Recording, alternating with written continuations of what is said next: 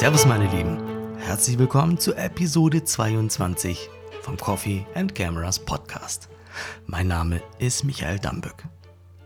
Heute geht's um den Weißabgleich.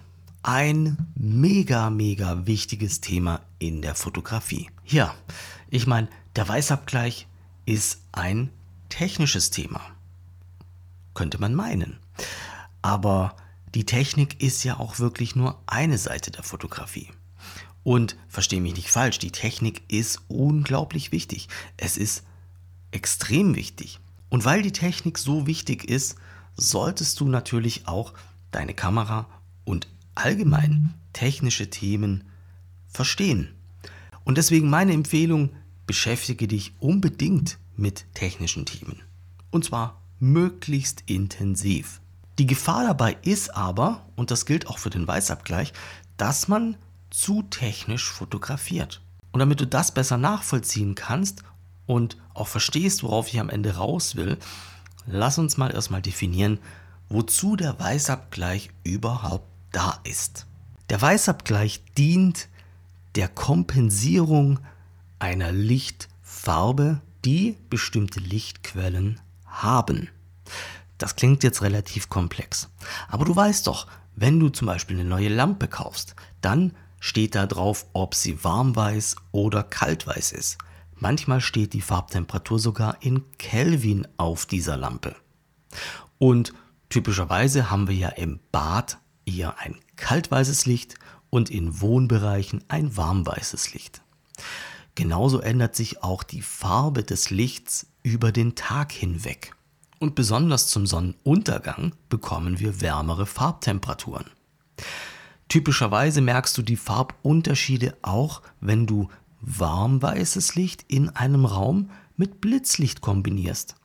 Blitzlicht hat einen sehr kühlen, kaltweißen Charakter. Daran merkst du, dass der Weißabgleich ein sehr technisches Thema ist, aber der Weißabgleich auch sehr stark zum Thema Emotionen zugeordnet ist. Für die Fotografie und deine Kamera ist es aber sehr wichtig zu wissen und zu entscheiden, wie man mit diesen unterschiedlichen Farbtemperaturen umgeht. Denn jetzt stell dir mal vor, du fotografierst ein farbneutrales Motiv in warmweißem Licht. Dann reflektiert ja dieses Licht von deinem Motiv wieder in die Kamera und das vorher farbneutrale Motiv nimmt jetzt die Farbe und den Charakter des Lichts auf. Und dadurch ist die Farbgebung nicht mehr neutral.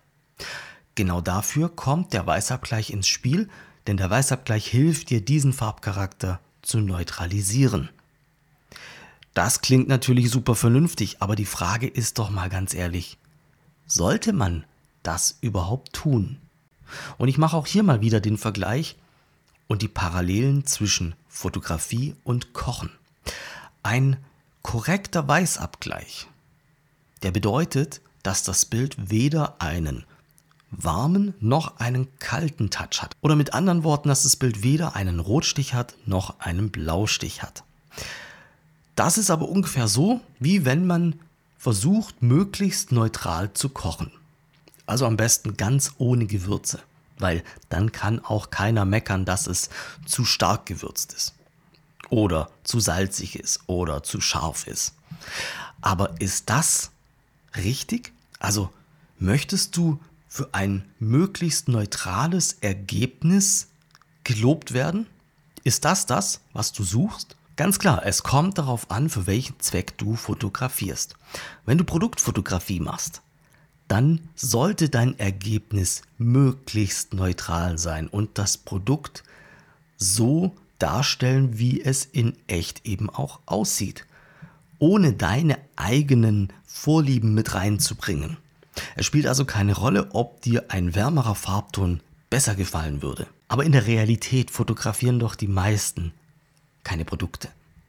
Und es ist doch völlig irrelevant, ob ein Motiv, ob ein Bild in echt genau so aussah, wie es dein Bild widerspiegelt. Also, ich persönlich fotografiere nicht rein zum Dokumentieren, sondern ich versuche ein möglichst ansprechendes Ergebnis zu bekommen. Und dabei eben auch ein Bild zu bekommen, das die Emotion und ja, das, das Erlebnis möglichst gut widerspiegelt. Es geht also für mich in der Fotografie nicht um Neutralität oder ein möglichst korrektes Abbilden der Realität. Vielleicht ist es für dich anders. Was ich damit sagen will ist, der Weißabgleich ist ein kreativer Parameter. Es sollte doch in der Fotografie nicht immer darum gehen, alles möglichst korrekt und neutral darzustellen, sondern einen Wow-Effekt zu haben. So dass Leute sagen, oh mein Gott, was hast du da für ein tolles Erlebnis gehabt? Oder Mensch, sieht das gut aus. Ja, du möchtest ja nicht, dass Leute zu dir kommen und sagen, Mensch, das hast du aber echt sehr neutral abgebildet. Genau so sieht es in echt auch aus. Sondern du willst, dass Leute sagen, Mann, was hast du da für ein tolles Bild. Dabei kommt es natürlich ganz extrem auf dich an, auf deine Bildsprache, auf deinen Geschmack und auch deine, ich nenne es mal, Vision von dem Bild. Wie soll das Bild am Ende aussehen? Und da gehört ja ein gesamter Prozess dazu. Da gehört die Planung dazu.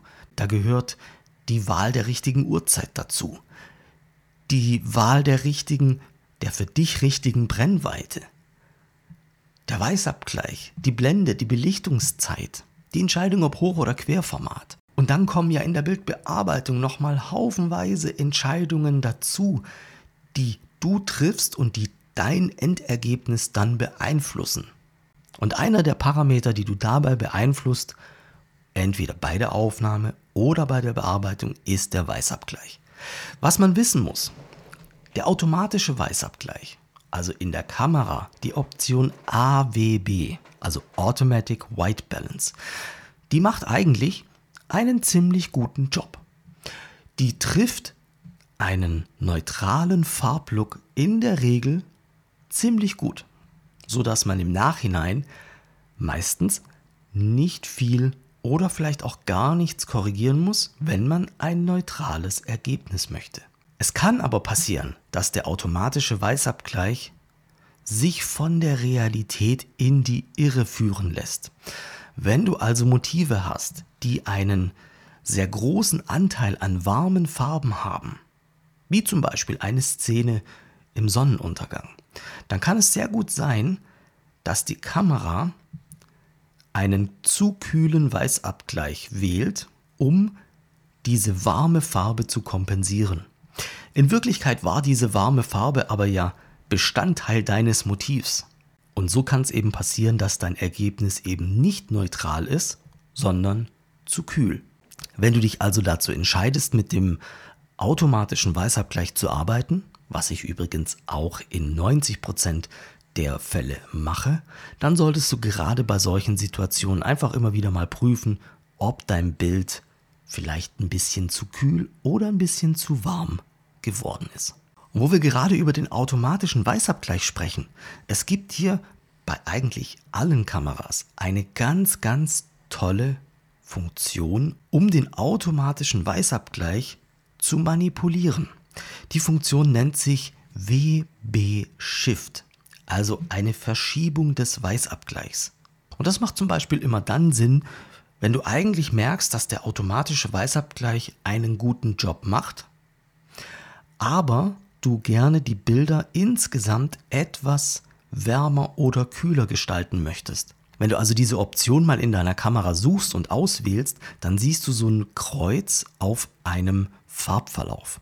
Und dieses Kreuz lässt sich verschieben Richtung wärmer und Richtung kälter. Damit solltest du mal rumspielen und gerade wenn du noch wenig Erfahrung hast in Bildbearbeitung, ist es echt ein gutes Hilfsmittel, um den Weißabgleich zu beeinflussen. Und wo wir gerade über Grundlagen sprechen, und der Weißabgleich gehört ja zu den Grundlagen der Fotografie dazu, möchte ich nochmal erwähnen, dass du den Weißabgleich im Nachhinein verändern kannst, wenn du im RAW-Format fotografierst. Und wenn du dich bisher noch nicht an das RAW-Format rangetraut hast, dann wäre das doch jetzt eine gute Gelegenheit, damit mal rumzuspielen.